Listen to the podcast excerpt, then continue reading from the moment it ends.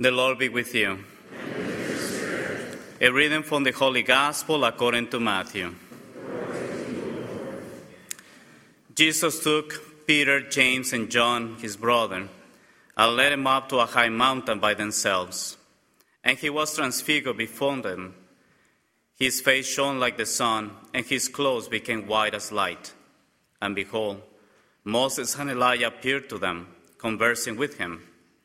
Then Peter said to Jesus and replied, "Lord, it is good that we are here. If you wish, I will make three tents here, one for you, one for Moses, and one for Elijah." While he was still speaking, behold, a bright cloud cast a shadow over them. Then from the cloud came a voice that said, "This is my beloved Son, with whom I am well pleased. Listen to him." When the disciples heard this, they fell prostrated and were very much afraid. But Jesus came and touched them, saying, "Rise and do not be afraid." And when the disciples raised their eyes, they saw no one else but Jesus alone. As they were coming down from the mountain, Jesus charged them, charged them, "Do not tell the vision to anyone until the Son of Man has been raised from the dead." The Gospel of the Lord. Praise to you, Lord Jesus Christ. Good morning to everyone. This is a great joy for me to be here. I mean, I I think I met a lot of you already. Okay, so I'm no new face, but I see some new faces as well. So I'm Father Paul Silva. You know, I am uh, from Mexico originally, and I'm stationed in Indiana. I work at a high school seminary that with the Legionaries of Christ, you know, have, you know, for boys that are discerning, right, farther into the priesthood. So I was invited here just to um, be with you, to also put a good retreat for the boys.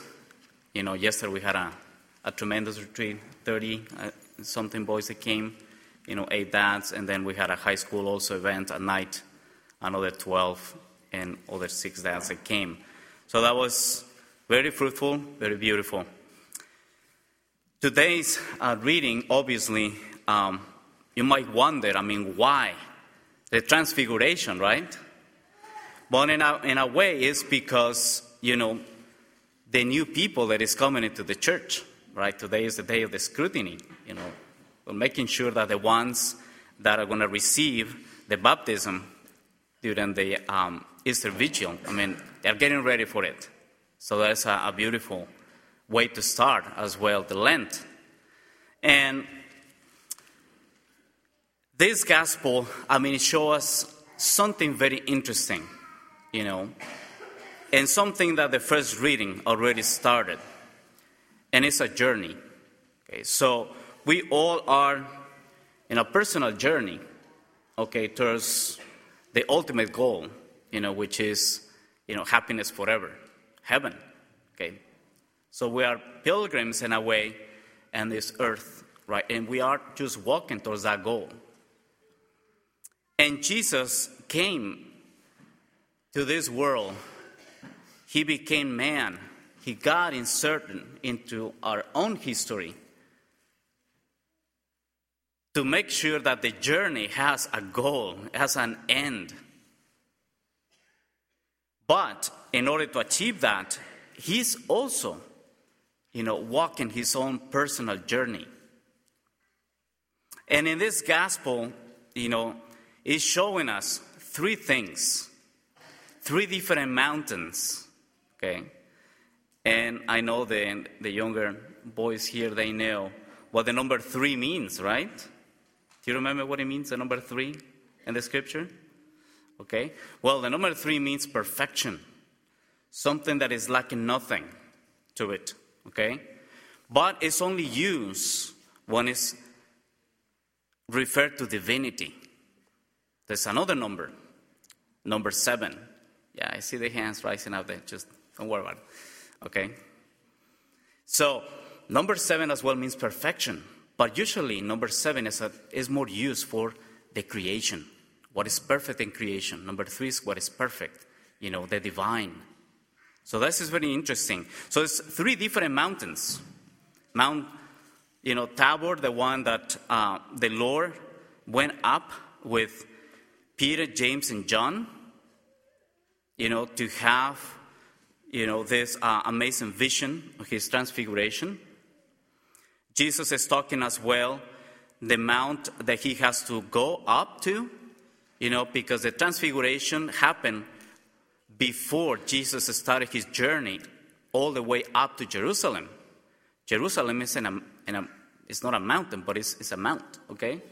So when people that refer to go to Jerusalem, they used to say, go up to Jerusalem, because it's, you, you need to climb, okay?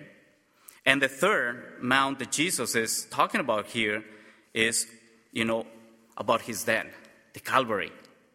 Three different mountains in this journey associated with the divine. So the journey that Jesus, you know, is about to start is a divine journey. He has to climb these three mountains. And this is the first one. So for those coming into the church, you know, this is the first mountain, okay? And what happens in this mountain? Well, why Jesus, you, you, you might wonder too, right? So why Jesus showed a glimpse of his divinity, you know, and a glimpse also of his resurrected body. So the apostles got to see that. And why is that? Because climbing to this mountain, you know, Jesus wants to give us hope. That is what we need. No one really climbs a mountain just because. We need to have a motivation behind. Why do we have to do this? Because it's hard. You know, when I was a seminarian, um, I got to go to, you know, uh, New Hampshire.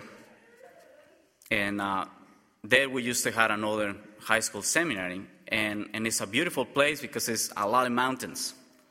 So one of those mountains, you know, that you get to climb, it was the Mount Washington, you know, which is the highest mountains there, and, and the ridge, right, the White Mountains. It's a beautiful place. Um, and it takes a lot of time to climb it, you know, because just as you think you're reaching the summit, you realize it's not. It's just maybe halfway, like, oh, no, so you still have another. All right, so you keep going up there. It takes about maybe three hours, four hours, depends the pace you go and the path you take. But I was truly disappointed, all right, just reaching up to the mountain. I thought I was, you know, climbing Mount Everest, honestly, okay? I, I felt so proud and everything. And the first thing I, I saw, it was this gentleman, you know, in a Hawaiian shirt with flip-flops. And I said, what? That was the vision. It was holding a, a mug of coffee. That was the first vision I have of Mount Washington. Like, what is going on here? And then I realized there was a big parking lot, and there was a road, and it was this cafe place. And I said, what? You know, and I said, oh, Lord. So that was the, so what is all the sacrifice for? Well, anyway, so, but that is a little bit what's going on here, okay? Obviously, they didn't see Jesus in a, you know, Hawaiian shirt and flip-flops and a mug of coffee, but they saw a glimpse of something, you know, that is way better and way beyond our reach. They saw something, you know, that what heaven is going to be like. So that vision of Moses and Elijah and Jesus together, you know, it was something that made Saint Peter just to forget about everything. Everything. You know, how powerful this vision was that he said, you know, Lord, did you want me to build three tents here? Let's stay here forever. He wasn't thinking of himself. He said, one for Moses, one for you, one for Elijah. That's it. Just imagine, you know, that glimpse of happiness and joy. Not to have any worries, okay? Not to have to go to school. You know, that would be really awesome. Not to have to go to work. Not to suffer about anything. Just that glimpse of tremendous peace that lasts forever. Think about that. so that glimpse of hope in this journey. And that is exactly, you know, what the ones that are getting ready to you know, receive the baptism is all about. Because the baptism is going to make you heirs of the kingdom. It's going to open for you, you know, the gates of, of heaven. This never-ending joy. But you have to climb these mountains as well. It's not going to be an easy journey. And then this is what we connect with Abraham. He was asked to leave everything behind. Everything. Family, his, his house, his possessions, everything behind. And to go to a place where the Lord is going to show him. How many of you were willing to do that today? If you had a vision of God, right, and they come up to you and they say, you know what? Leave everything behind. Everything. Hey, what about my truck? Leave the truck behind. And come to the place where I'm going to show you. How many of you will you be able to do that? It's not that easy, isn't it? Hey, what about the house? What about the bank account? What about... No, no, no. Everything behind. Stuff. And this man did it because he believed. He had faith. And that is an invitation for all of us as well. To climb this mountain that the Lord... Because there can be salvation, all right, if we don't climb this mountain. The Lord is not going to climb, climb the mountain for us. He already did. Now he's expecting you to do it. And he will give you the strength. But it's a journey of faith.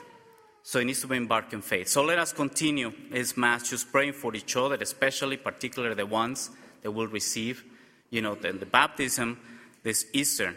So they can come, you know, as well prepared and as well, you know, be good witness of the gospel, of what we do, what we believe. So to encourage them as well to continue in this journey and this climbing these mountains, you know, together with the Lord. Amen. Those who desire to participate fully in the sacramental life of the Church, come forward together with your sponsors. Eric Lusk. Mike Wagner. Mark Parish. Irene Agu. Dear faithful assembled here, pray in silence for these candidates that will, that they will be given the spirit of repentance, a deepened sense of sin, and the true freedom of children of God. Candidates, bow your heads and pray.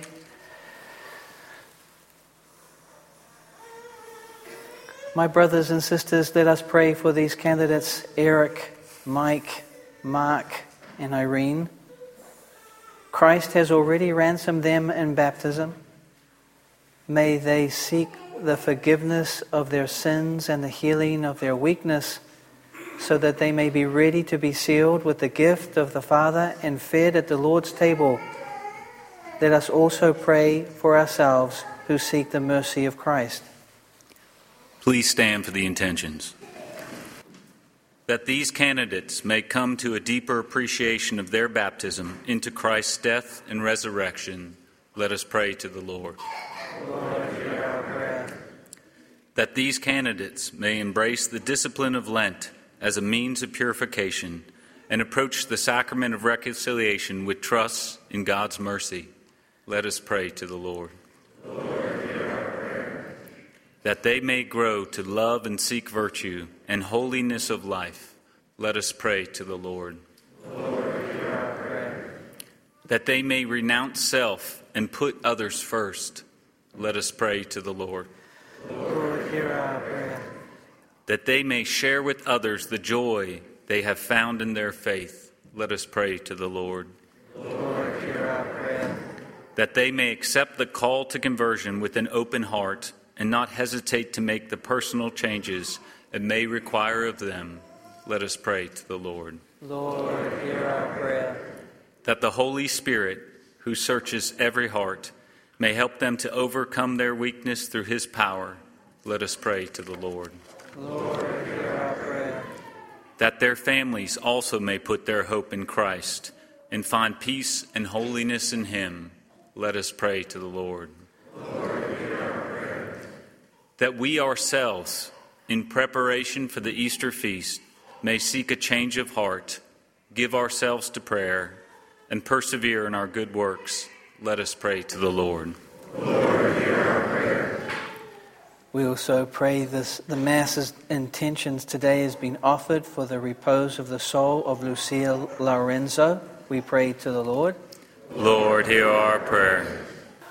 Lord God, in the mystery of the Transfiguration, your Son revealed his glory to the disciples and prepared them for his death and resurrection.